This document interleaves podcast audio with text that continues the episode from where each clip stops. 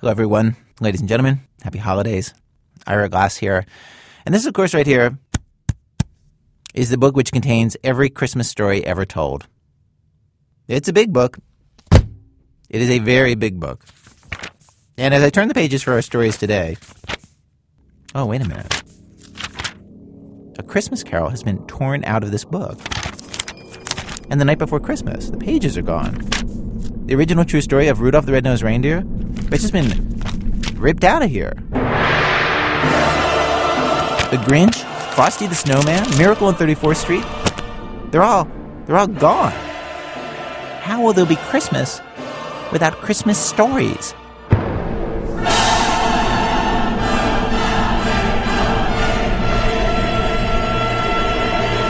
Wait a minute. We can make new Christmas stories. I'll just sound the emergency horn. Hold for a second. To get David Sedaris and Sarah Vowell and John Hodgman and Jonathan Goldstein and Heather O'Neill to, to write new Christmas fables. We've got just one hour. From WBEZ Chicago, distributed by Public Radio International, it is a This American Life Christmas spectacular in which we head out on a mission that could not be more important. If the old Christmas classics are gone, I will make new classics. And with them, we are going to do nothing less than save Christmas. And responding to this Christmas emergency distress call first is Mr. David Rakoff. 10 a.m. in December in Midtown Manhattan. Helen sits at her desk in a dress of blue satin. A vision of evening in the mackerel light, she is garbed for the company party that night. It is too far a trek out to Avenue J just to go home to change at the end of the day. So she sits, doing work, ignoring the mounting whispers and jokes led by Joan in accounting. She's aware that her dress makes the other girls laugh as they congregate over the mimeograph. Helen gamely endures not the kindest of stares with aplomb, for you see, Helen no longer cares. Well, that's mostly the truth though some doubts still impinge. Each year around Thanksgiving, an unwelcome twinge starts to niggle and rankle so that by mid December, all that Helen can think is, do they still remember?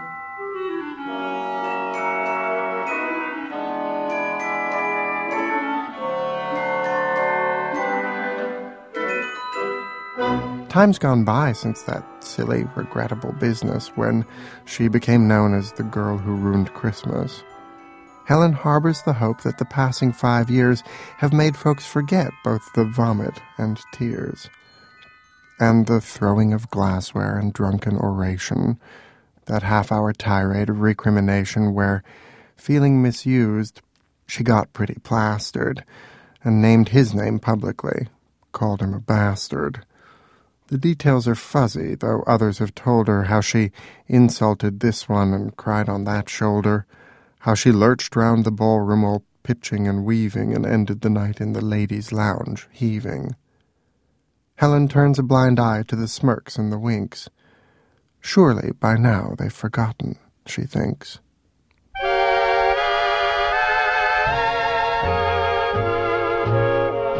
How had it begun before things all turned rotten? She can pinpoint the day. She has never forgotten how he came to her desk and leaned over her chair to look over some papers and then smelled her hair. Gardenias, he'd said, his voice sultry and lazy, then was back to all business. Helen felt she'd gone crazy. She was certainly never an expert at men, but an inkling was twinkling, especially when, the next day, he all but confirmed Helen's hunch. He leaned out of his office and asked her to lunch.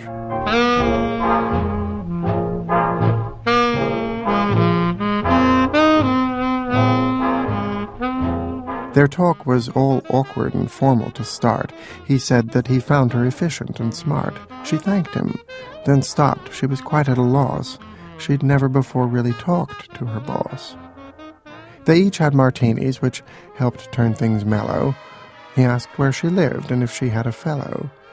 He reached for her hand and asked, Will you allow an old man to wonder who's kissing you now?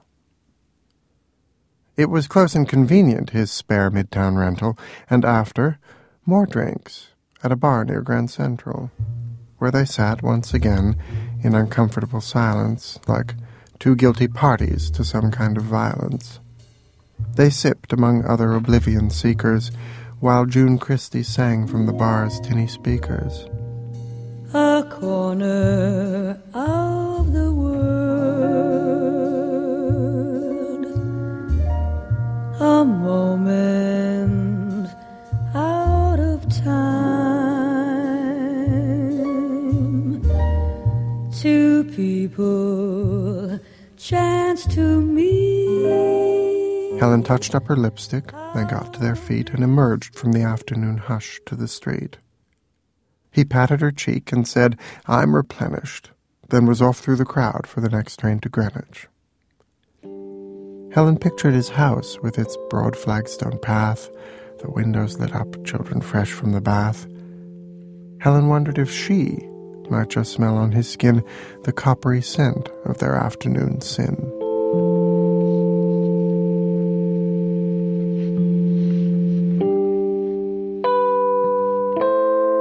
At her desk the next Monday, it was business as always. There were no words exchanged, not a glance in the hallways. With relief, Helen thought, well, that's that, never more. But next Friday found them at his pied-à-terre door, and the Friday thereafter, and the one after that, till some time in late June, when their actions begat what such actions are wont to, when caution's ignored. The solution was something she could not afford. They talked in his office behind his closed door. She could tell from his face that he'd been there before. In the envelope Helen found the next day on her desk was two hundred dollars and a downtown address. She'd never had visions of roses or cupids. From the very beginning, she wasn't that stupid. He was older, that's true, but they both played the game of never once speaking the other one's name. And what you don't hope for can't turn round to hurt you. This wasn't the first time she'd given her virtue. You have to want something to then feel rejected. This wasn't that different from what she'd expected. Expected, she said, and it sounded absurd. How long had it been since she'd uttered that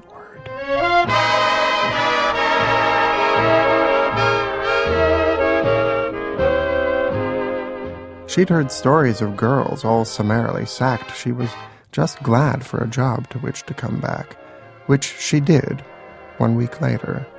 He was surly, a jerk. She should have walked out, but she needed the work. Some minimal kindness was not a tall order. Instead, he was rude, or he outright ignored her, until she decided that this wasn't right and stood in the door of his office one night.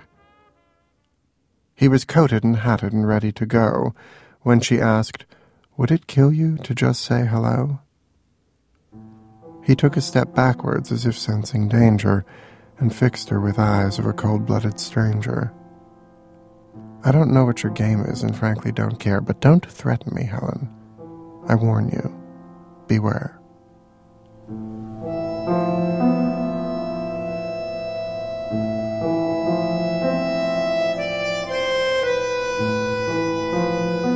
The very next Monday, from others, she heard that without her agreement, he'd had her transferred. The company didn't just outright demote her, but Helen became what is known as a floater, doing steno for this one, or helping with filing. And through it all, Helen made sure to keep smiling. The salt in the wound was the sight that then faced her, those looks he exchanged with the girl who'd replaced her. Helen made herself steely, was ever the stoic. She held back her tears with an effort heroic. But something was growing with each passing day, till it burst forth that night of her shameful display.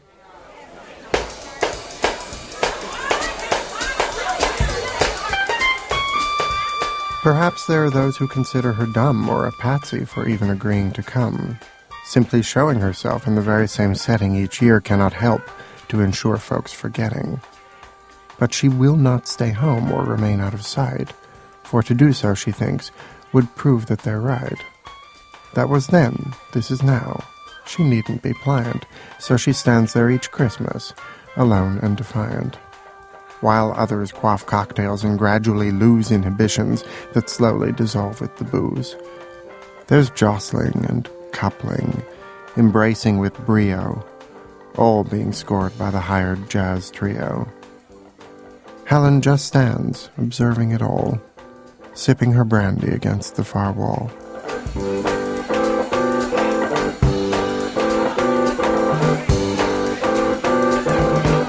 The evening progresses, the room now quite loud. And here's Joan from accounting. She weaves through the crowd. A man on her left arm, a drink in her right. All alone are we, Helen? No fella tonight? Joan wears on her face an expression of utter concern, like her mouth couldn't even melt butter. Helen almost begins to explain or appease until stopped by this knowledge, and it makes her blood freeze. For here's the truth Helen long had resisted. In all of their eyes, she barely existed except as a source of some acid tinged mirth. For them, she's a person devoid of real worth. They don't think of that time. Indeed, they don't care. She has always, to them, barely even been there. The time when this might have been painful is past. Nothing hurts Helen now. Her heart has been cast in bronze or in iron or chiseled from lime or some other substance as adamantine. Her biggest regret is the wasted five years that she's chided herself over shedding those tears. Instead of her wishing for eyes that stayed dry, she should cherish that Helen, so able to cry. That Helen who felt things and then wasn't scared to express them in public that Helen who cared. She takes Joan's hands in hers with no rancor, no bile. Helen looks in her eyes and breaks into a smile. You're right, Helen says. I should probably go home. Helen smiles one more time, then adds, off, Joan.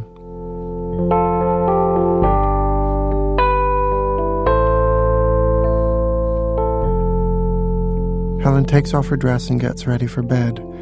There is peace deep within her where once only dread. She watches the window for most of the night turn from black to pale blue in the gathering light. Then she rises, not tired, sets the coffee to perk for once looking forward to going to work. For now she's immune to the power of them. She repeats what came to her around 3 a.m. that alone isn't dead.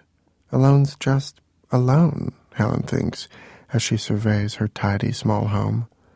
A place for each thing, and each thing in its place. This order alone puts a smile on her face.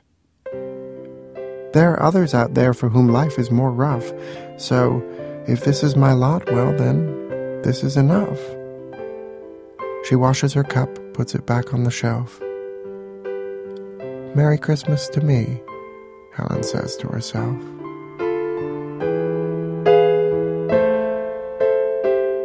David Rakoff's latest book is called Don't Get Too Comfortable.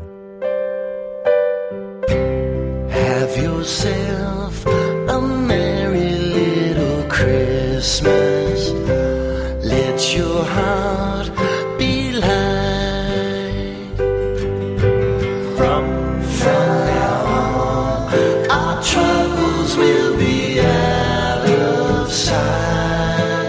That's the band Marah. Oh, this hour we're going to be hearing Christmas songs from them. If you're just tuning in, this hour we've turned to our contributors for brand new Christmas stories. Oh, and I'm being um oh I'm being thank you, Amy. I'm being handed a note. Okay, a transmission is coming in over this shortwave on an emergency holiday channel from a rooftop somewhere in New York City. One of our regular contributors trying to get through. Let me bring this up on the board with some uh, seldom told stories about the origins of our holiday traditions. Hold on, triangulating here. Copy. This. Triangulating. Do you copy? Come on. Are you receiving my transmission? Hello. Hello. Greetings. My name is John Hodgman. It is holiday time, and though I speak to you as always from my small, soundproof booth in my Upper West Side observatory, I am nonetheless surrounded by the trappings of the season.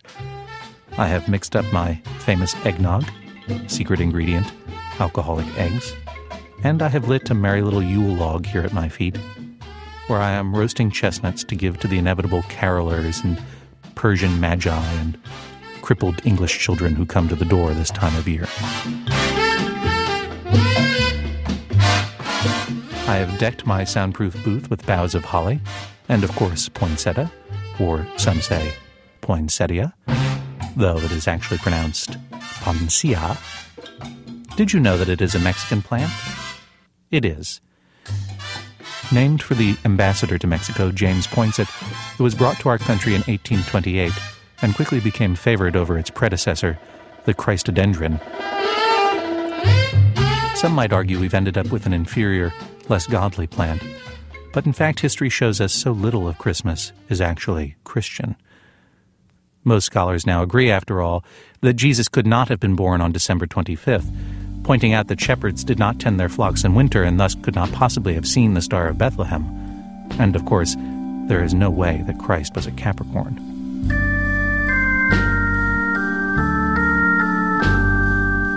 Take this mistletoe above my head, for example.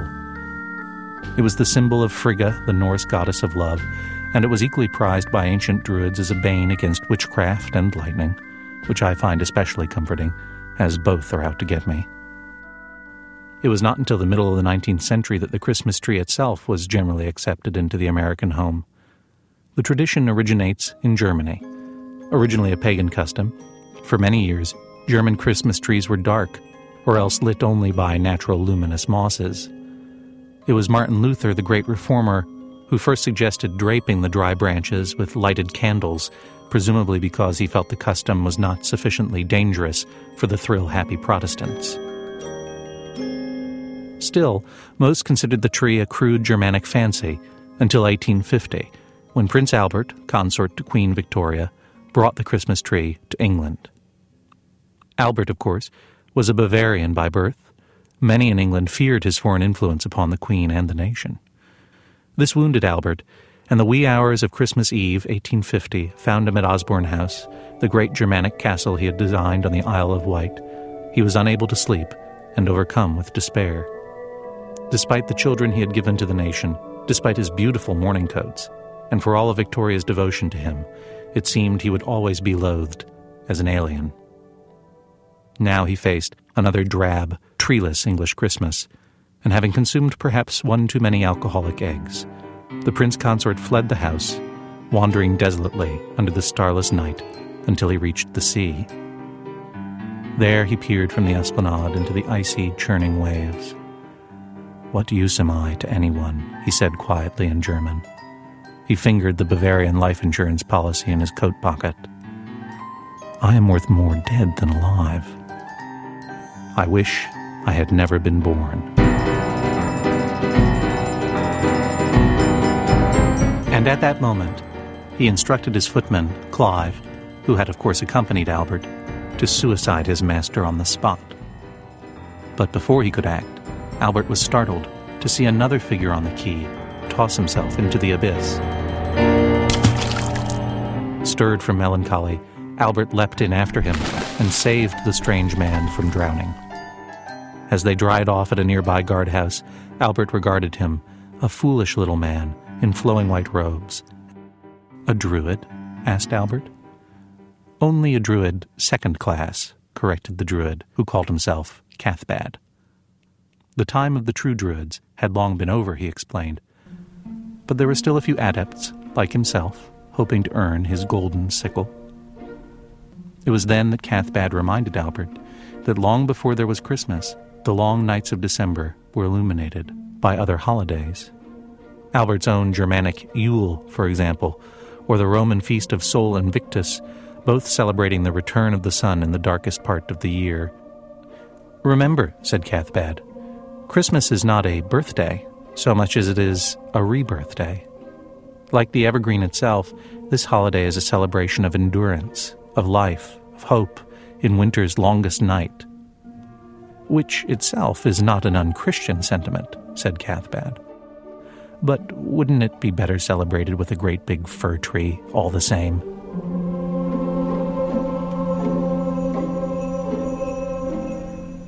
And so at last Albert ceased trying to belong and embraced his German heritage, pulling a great silver fir from the frozen earth with his bare hands and dragging it back to Osborne House, where he festooned it with candles and household servants.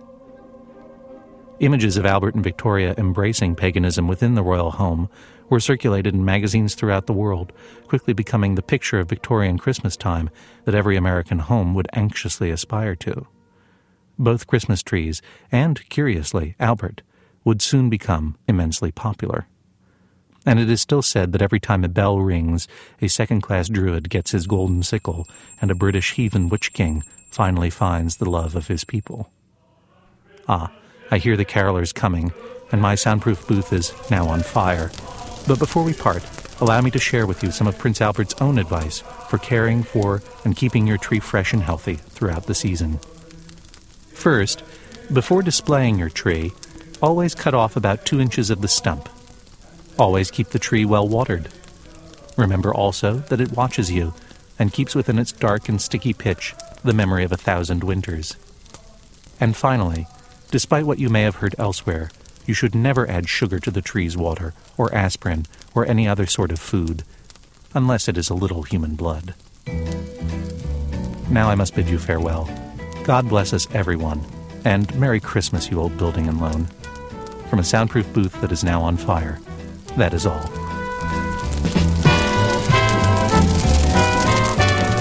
John Hodgman, he's the author of the book The Areas of My Expertise. Coming up, David Sedaris and Jesus. That's in a minute from Chicago Public Radio and Public Radio International when our program continues.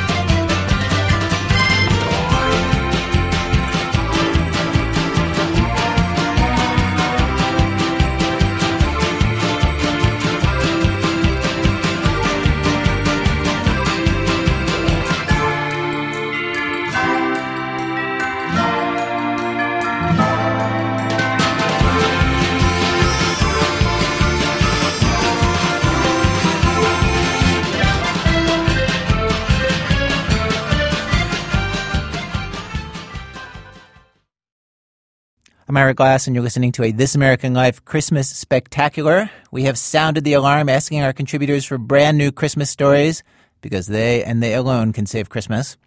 This next one, about a savior come to earth, living as a human, is about the difficulty of being a savior or a prophet or anything like that amongst us humans. It's from Heather O'Neill. Jesus and I were pretty good friends. And after he disappeared from our neighborhood and all those TV reporters started showing up on our street, I was a pretty hot property. My mom would freak out and call them vultures when they tried to ask me questions, but I'd try and chill her out. Be cool, I'd say. And it wasn't just that I liked being on TV. I truly liked talking about Jesus. I still do, and to this day, people are always asking me to tell them everything I know about him. Jesus and I were in grade six when we first met, and back then, not everyone was allowed to hang out with me. A part of the reason was the way I dressed. I was the only girl in class who had a pair of high heels, and for my birthday, my mother bought me a ton of black bracelets with studs on them. Other people's parents said I looked like a whore, and they didn't want their kids to get my whore cooties or something. But my attitude has always been just to be who you got to be. A part of this way of thinking comes from me, but a good part of it also comes from the stuff that Jesus taught me. But more on that later.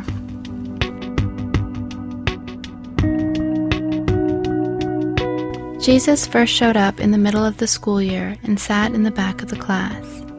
On that first day, when our chemistry teacher put on this movie about molecules, Jesus held up his hands in front of the projector and made a shadow puppet of a dove.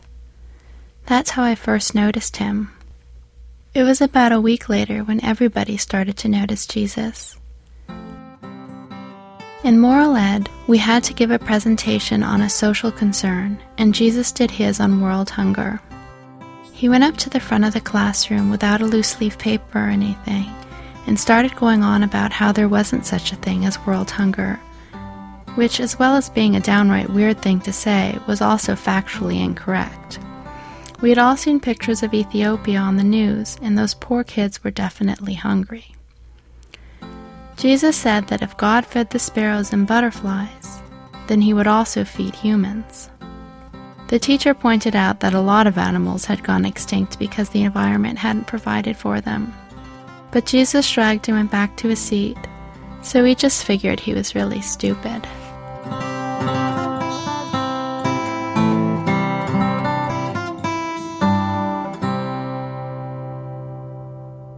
Since Jesus and I lived on the same block, we'd walk home from school together. One day, on our way home, he invited me over to his house to play with his Ouija board. As we walked to his house, Jesus told me that his father didn't really love his mother. He didn't believe that Jesus was his child. He told me that while swinging his lunch pail. He told me that the same way you'd tell someone that you liked apples. When someone tells you something like that all casual, it sort of takes the pressure off. You don't have to start rocking them in your arms and stuff. I appreciated Jesus for going easy on me like that, since we've all got our own troubles. His family lived in a building that had a huge billboard advertising beer on the roof, and there were dogs walking around in the stairwell like they owned the joint. We went into his room, closed off all the lights, and set up the Ouija board as soon as we touched the marker, it started zipping around like a cockroach high on roach poison. I'd never seen such a thing before. Jesus and I took our fingers off the marker, but it kept sliding around just the same. It spelled out, I am with you, Jesus. Jesus and I screamed our heads off. We jumped off the couch and ran right into the apartment hallway. Under the stairwell, I let Jesus put his hand against my t shirt to see how hard my heart was beating.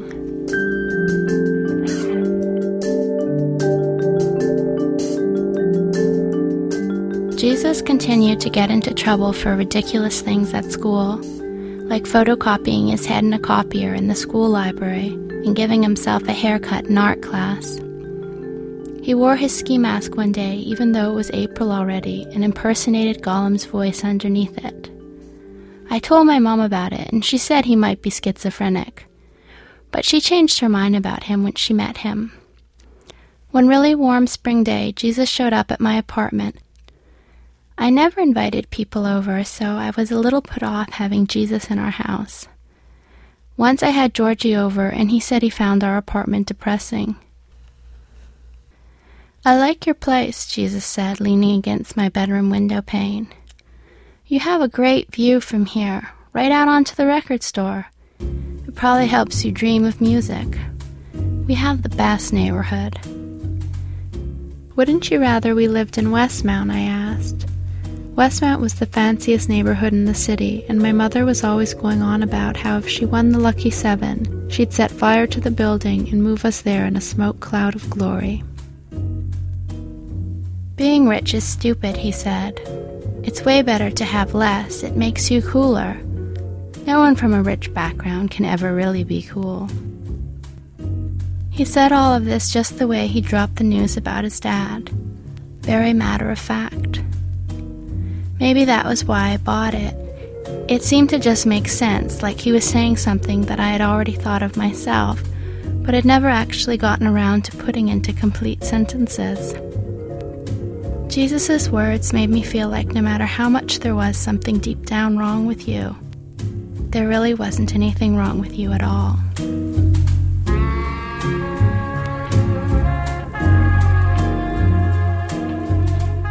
Jesus liked absolutely everybody in our school in a way that I'd never seen before or since. I learned this one day at lunchtime it was sunny and beautiful out, so we went to sit on the picnic tables that were at the end of the schoolyard. Ah, uh, we'd better turn right back, I said. Look who's at the table. It was Sam, a boy no one talked to. He lived across the street from the school, so his mother assumed she didn't have to get dressed when she came over. She'd show up with his lunch in her house coat and slippers. His dad had a beard that came down to his chest, and he walked down the street looking straight ahead of him, never using his neck. And once at the grocery store, I'd seen him using a sock as a wallet. I think he's all right, Jesus said. He reminds me of Willy Wonka. I saw him trying to burn the bottom of his shoes with a lighter, I said. There was no stopping Jesus, so we walked over towards him. Sam looked at us both, expecting us to tell him to get lost. Can we sit with you? Jesus asked, sitting down. Okay, Sam said wearily. Do you like the white stripes? I asked to make conversation. When they're in the middle of the street, I guess I do, he said nervously, not knowing what the hell I was getting at, as though this was a setup to a joke that would end with me brushing liquid paper across his face. I spent the lunch looking at my feet, not really knowing what one should say to the insane. Jesus just smiled, peacefully chewing his peanut butter sandwich. Did you ever go to a fair last year? Sam said suddenly. They have these fancy horses with hair that goes down to their feet. He took a photograph out of his pocket of the skinniest, prettiest white horse I'd ever seen. It was more beautiful than a unicorn. What could I say? The world was filled with mysteries.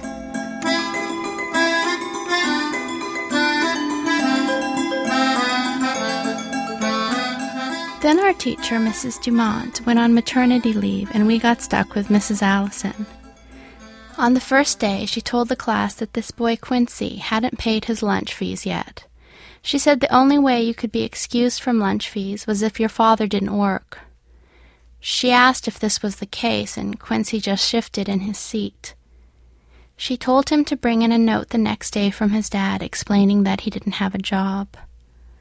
Every day for the rest of the week, she would ask Quincy where the note was. Another thing Mrs. Allison had a problem with was the way Jesus fluttered from desk to desk helping the weaker kids with their long division.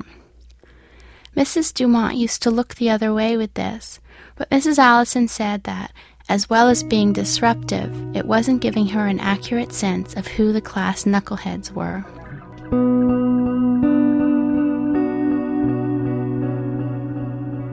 Where's your lunch? asked Jesus. I was sitting in the cafeteria with my head down on the table. Mrs. Allison, I said. She tossed it. I explained how she saw me eating a mock chicken sandwich and how she held it up for everyone to see. I explained how she picked it up with the tips of her fingers like it was a dirty sweat sock and said she was going to send me home with one of those nutrition wheels to give my mother so she could know better. Jesus stormed off. I followed him down the hallway. He kicked open the door to the teacher's lounge and walked right in. A terrible whiff of stale cigarette smoke hit me. It was the first time that anyone had ever stood up for me. It was terrifying and wonderful at the same time. It made me feel like I'd found a hundred dollar bill and was being chased by a rabid dog all at once. All the kids in the hall got hysterical when they saw that Jesus had just walked into the teacher's lounge. It was magically off limits. They all started banging on their lockers and calling out for joy like the power had just gone off.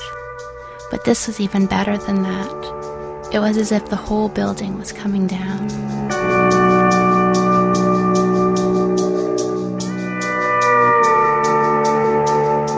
There were all kinds of stories about what Jesus had said to Mrs. Allison in the teacher's lounge that day. In my mind, I imagined her crumpling to her knees as he made her realize everything bad she'd ever done to me. Jesus was suspended from school for a week. In class, Mrs. Allison said Jesus wasn't the big shot we all thought. The principal agreed with her that he was a troublemaker and that he was messing with everyone's heads. His father wouldn't let him stay at home alone during the day. He said he didn't want Jesus messing up the house. So Jesus rode the bus back and forth and hung around downtown. I heard how he hung out in the pool hall, and the older teenagers would hoist him onto the table and he would just talk. They said he was funnier than Robin Williams. But if I knew Jesus, he was just telling it like it was.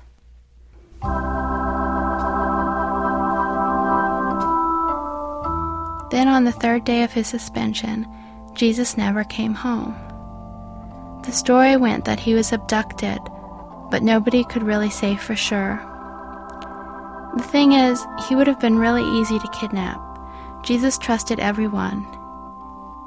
There were pictures of Jesus plastered to every telephone pole in the city, and practically the whole school had to be treated for post traumatic stress disorder.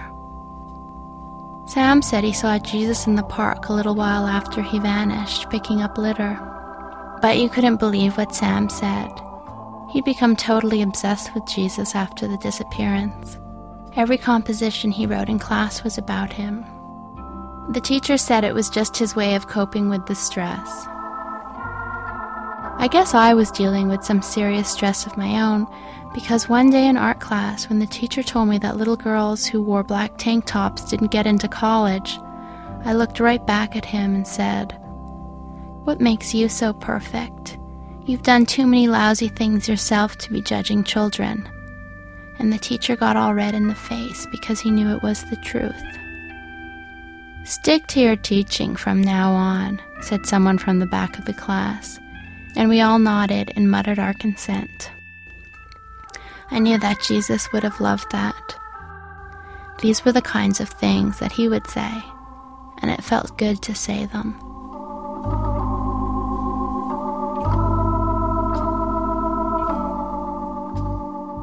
Heather O'Neill has a new book coming out from HarperCollins called Lullabies for Little Criminals.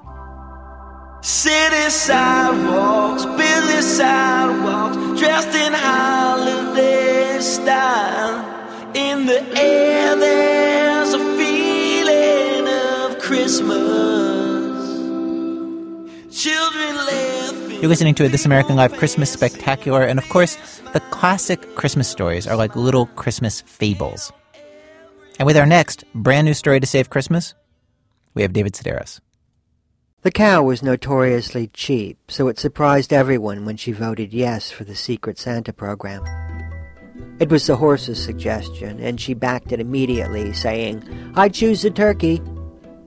That's not exactly the way it works, the pig explained.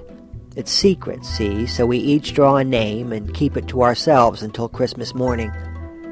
Why do you have to be like that? the cow asked. And the duck sighed, Here we go. First, you ask me to give someone a Christmas present, the cow continued. And then you tell me it has to be done your way, like, oh, I have four legs, so I'm better than everyone else. Don't you have four legs? the pig asked. All right, just because you have a curly tail, the cow said. The pig tried looking behind him, but all he could see were his sides. Is it curly curly? he asked the rooster. Or curly kinky? The point is that I'm a little tired of being pushed around, the cow said. I think a lot of us are. This was her all over. So rather than spending the next week listening to her complain, it was decided that the cow would give to the turkey, and that everyone else would keep their name a secret.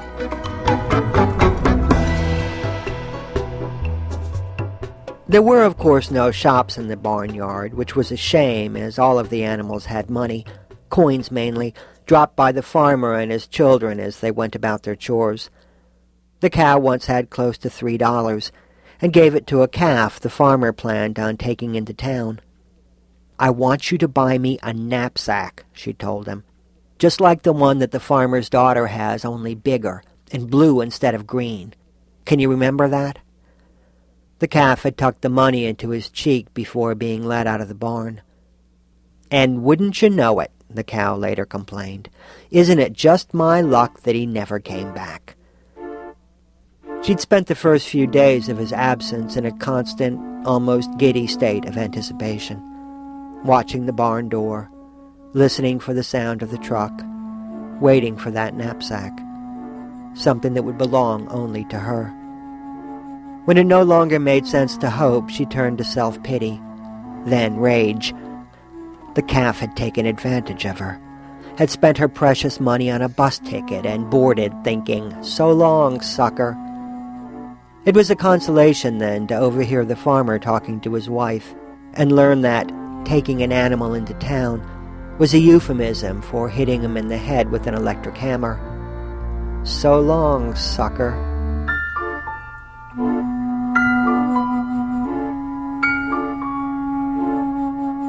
Milking put the cow in close proximity to humans, much closer than any of the other animals, and she learned a lot by keeping her ears open.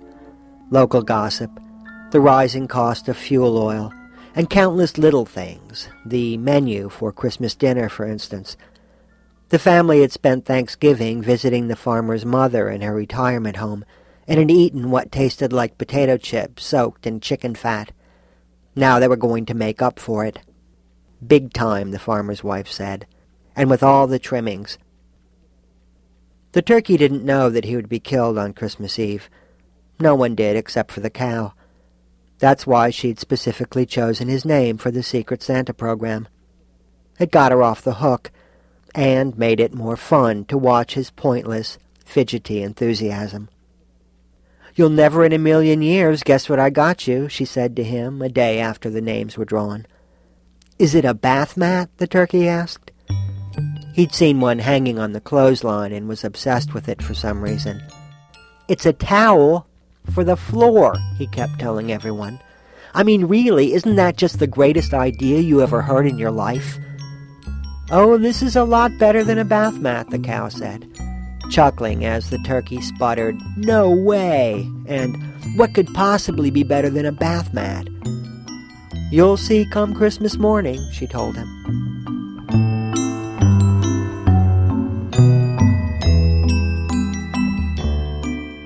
Most of the animals were giving food as their secret Santa gift. No one came out and actually said it, but the cow had noticed them setting a little aside, not just scraps, but the best parts oats from the horse, thick crusts of bread from the pig, even the rooster, who was the biggest glutton of all, had managed to sacrifice, and had stockpiled a fistful of grain behind an empty gas can in the far corner of the barn. He and the others were surely hungry, yet none of them complained about it. And this bothered the cow more than anything. How could they be so corny? She looked at the pig, who sat smiling in his pen, and then at the turkey, who'd hung a sprig of mistletoe from the end of his wattle and was waltzing across the floor saying, Any takers? Even to other guys. It was his cheerfulness that irritated her the most, and so on the morning of Christmas Eve she pulled him aside for a little talk about the future. The farmer will be cutting your head off at around noon, she said. His son wanted him to use a chainsaw, but he's a traditionalist, so we'll probably be sticking with the axe. The turkey laughed, thinking it was a joke, but then he saw the pleasure in the cow's face and knew that she was telling the truth. How long have you known? he asked. A few weeks, the cow told him. I meant to tell you earlier, but what with all the excitement, I guess I forgot. Kill me and eat me? The cow nodded. The turkey removed the mistletoe from the end of his wattle. Well, golly, he said. Don't I feel stupid?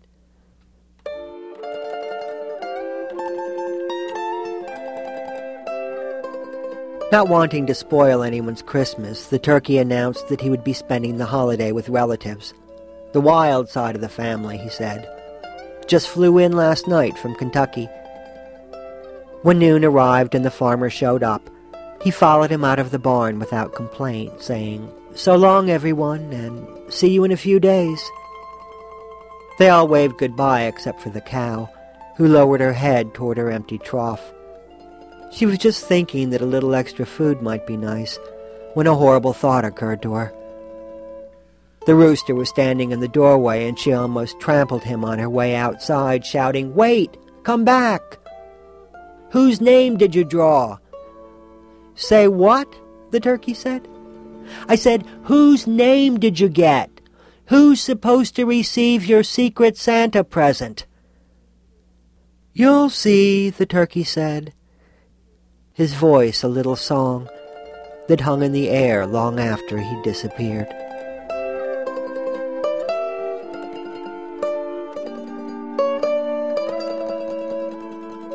David Sedaris. He has a collection of Christmas stories called Holiday on Ice. His most recent book is Dress Your Family in Corduroy and Denim. Of course, no Christmas extravaganza could be complete without a new Christmas carol, and we have one from writer Sarah Vowell, author of two books of historical essays, the most recent, Assassination Vacation. And this song is not just about Christmas, it's also about patriotism and supporting our troops, our troops in the Revolutionary War, that is. These ones were not far from Philadelphia, and incredible as it may seem, there was a time when we would send American soldiers into battle without proper equipment and supplies. The band Marah composed and performed the music. Sarah did the lyrics.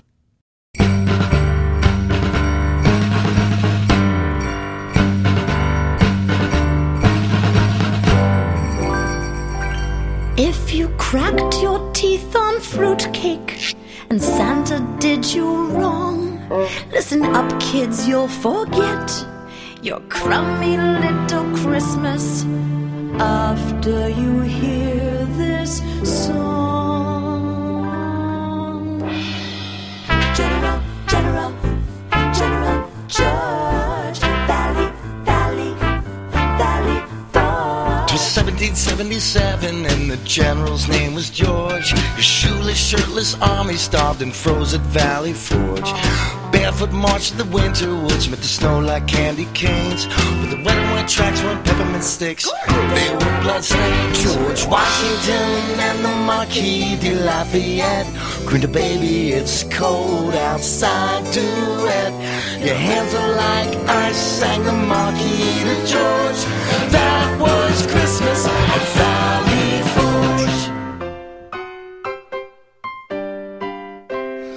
can't deck the halls when you have no halls. It's a real blue Christmas when your lips turn blue. The Yanks were spared from a red coat attack, but alas, not from the flu. I dysentery too. Well, they didn't have blankets, and they slept in tents. And it's not a Merry Christmas if you long for Lent. Alone in the woods, Washington prayed, Lord, for heaven's sakes, make us free, make us warm, make us Philly cheesesteaks.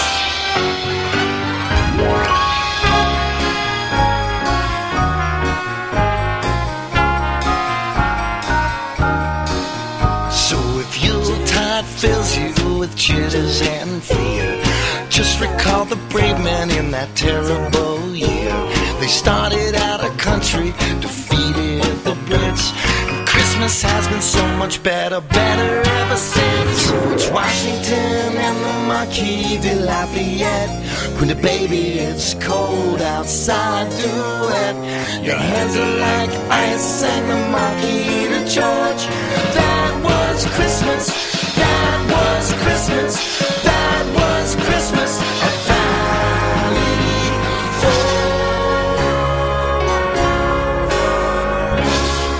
Marah, performing a song with lyrics by Sarah Vowell. Marah has an album of Christmas songs that does not include this song, but includes all the other songs you're hearing this hour and many more called Christmas Kind of Town.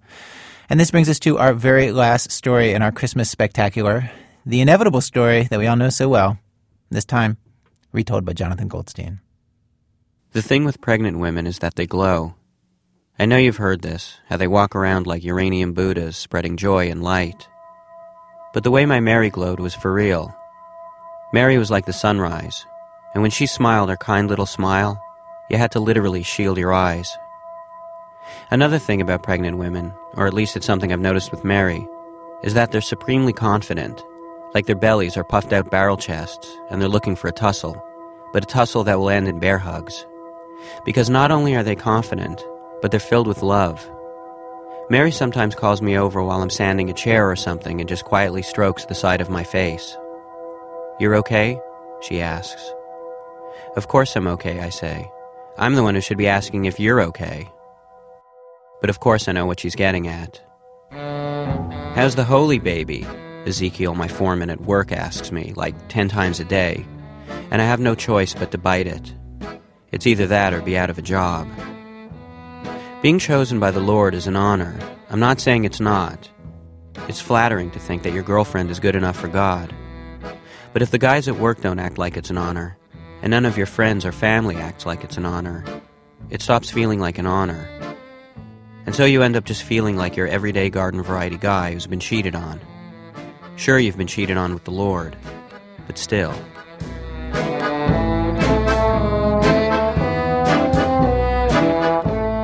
I should also say that even getting to the point where I believed Mary was an ulcer wrapped in a hernia. She had never lied to me before, and I knew her heart like I knew my own.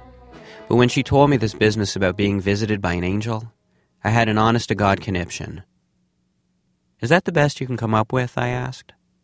Don't you have enough respect for me to create something a little less, I don't know, completely insane? She stared through me as though in a dream. My dad used to say that Mary was like a sleepwalker, sleeping while she was eating, while she worked, while you talked to her. I went outside to try and cool off. Sitting on a tree stump, I felt a hand on my shoulder. I turned around and there he was. An angel. The whole bit, wings and everything, just squatting there. Talk about a lack of stagecraft. I almost went back to chewing on my knuckle skin and ignoring him entirely. Are you the one? I asked, not looking at him. With Mary? No, he said softly. I just came here to tell you that what Mary says is the truth. This is a lot to digest, I said. The angel withdrew his hand from my shoulder and left me sitting there outside my house, digesting until morning.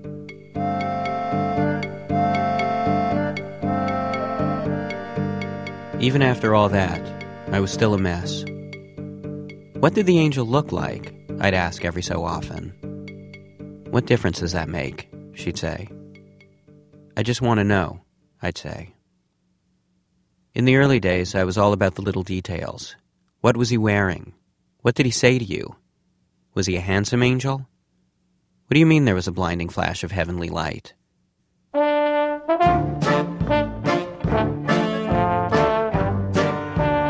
So it was pretty soon afterwards that I moved on from jealousy to worry. Who was I to be raising an angel baby? What could I teach a baby of any kind? Worry that the baby might not even look like people, that he might be born with wings, or worse, be born with just one wing. The thought of Mary holding a one winged baby on her lap was just about enough to make me get all weepy and sick to my stomach. If that son of a bitch Ezekiel made even one little crack about my illegitimate one winged baby, job or no job, I'd strangle him with my bare hands.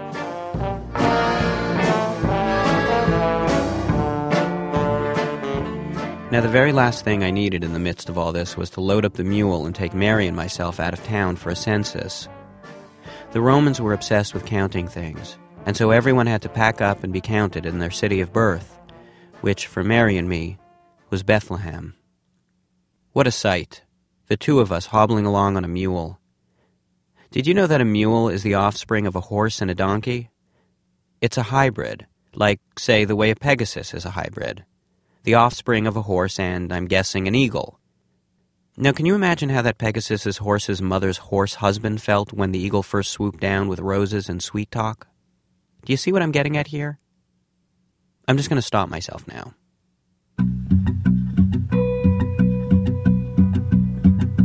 When we got to Bethlehem, it was like everyone and their Uncle Nimrod was there. Every place in town was booked. But on the edge of the city, we found a little dive, and it was there, exhausted after a day of refusals, that I decided I simply wasn't going to take no for an answer. Mary saw how I was getting, the stress vein on my forehead two seconds from bursting, and so she kept telling me how everything was going to be okay. But of course, when you're living half in a dream, frolicking with the angels, you can sleep on a mule, on a daisy, on the head of a pin. Me, I deal with cold, hard reality. And if I can't even get a lousy bed for us, what kind of a job am I going to do for Mary and the kid?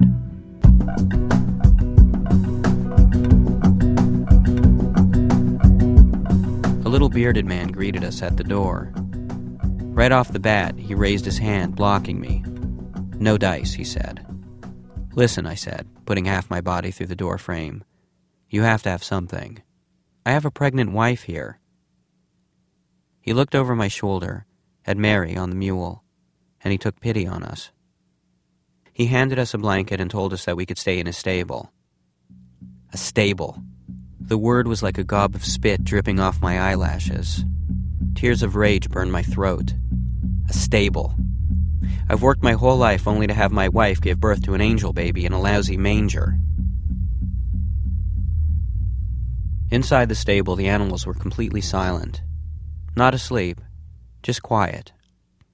I don't know if you've ever been in a room full of silent animals, but it's eerie and unnatural. I looked at them, and they looked back at me. You know, said Mary in the quiet, I really feel like things are going to be different somehow after this baby is born. That's the way it goes, I said, clumping up some hay for us.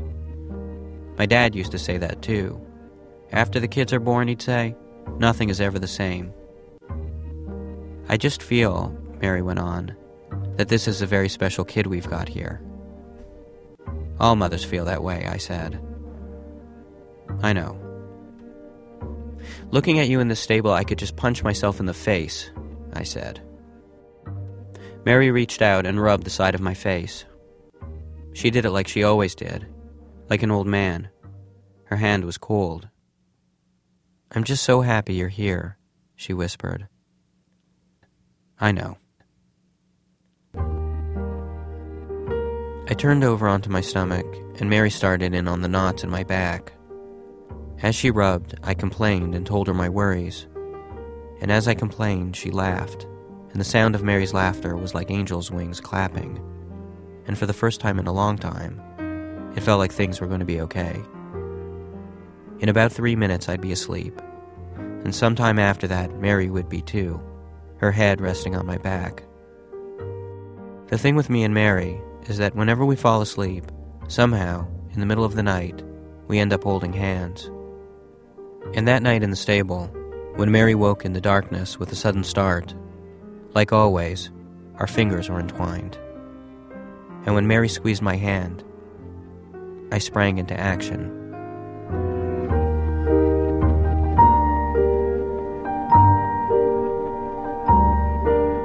Jonathan Goldstein is the host of the CBC program Wiretap, which we can hear here in the United States on Sirius Satellite Radio, channel 137.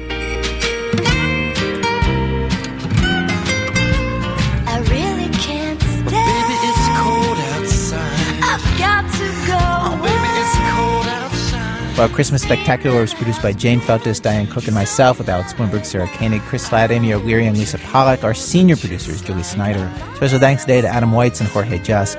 You know you can download today's program in our archives at audible.com slash This American Life. This American Life is distributed by Public Radio International. Support for This American Life is provided by TiVo, getting consumers out of the video stone age and into a new life of digital video recording. No tapes, no timers, no worries. Learn more at tivo.com slash T-A-L. And by Volkswagen of America and the new Beetle. It's right up there with writing letters to mom, getting flowers for no reason, big goofy smiles, and other forces of good, the new Beetle. Learn more at forceofgood.com. WBEZ management oversight for our program by Torey Malatia, who hopes that all of the shows that we've done in 10 years have made folks forget both the vomit and tears. I'm Ira Glass, back next week for more stories of this American life.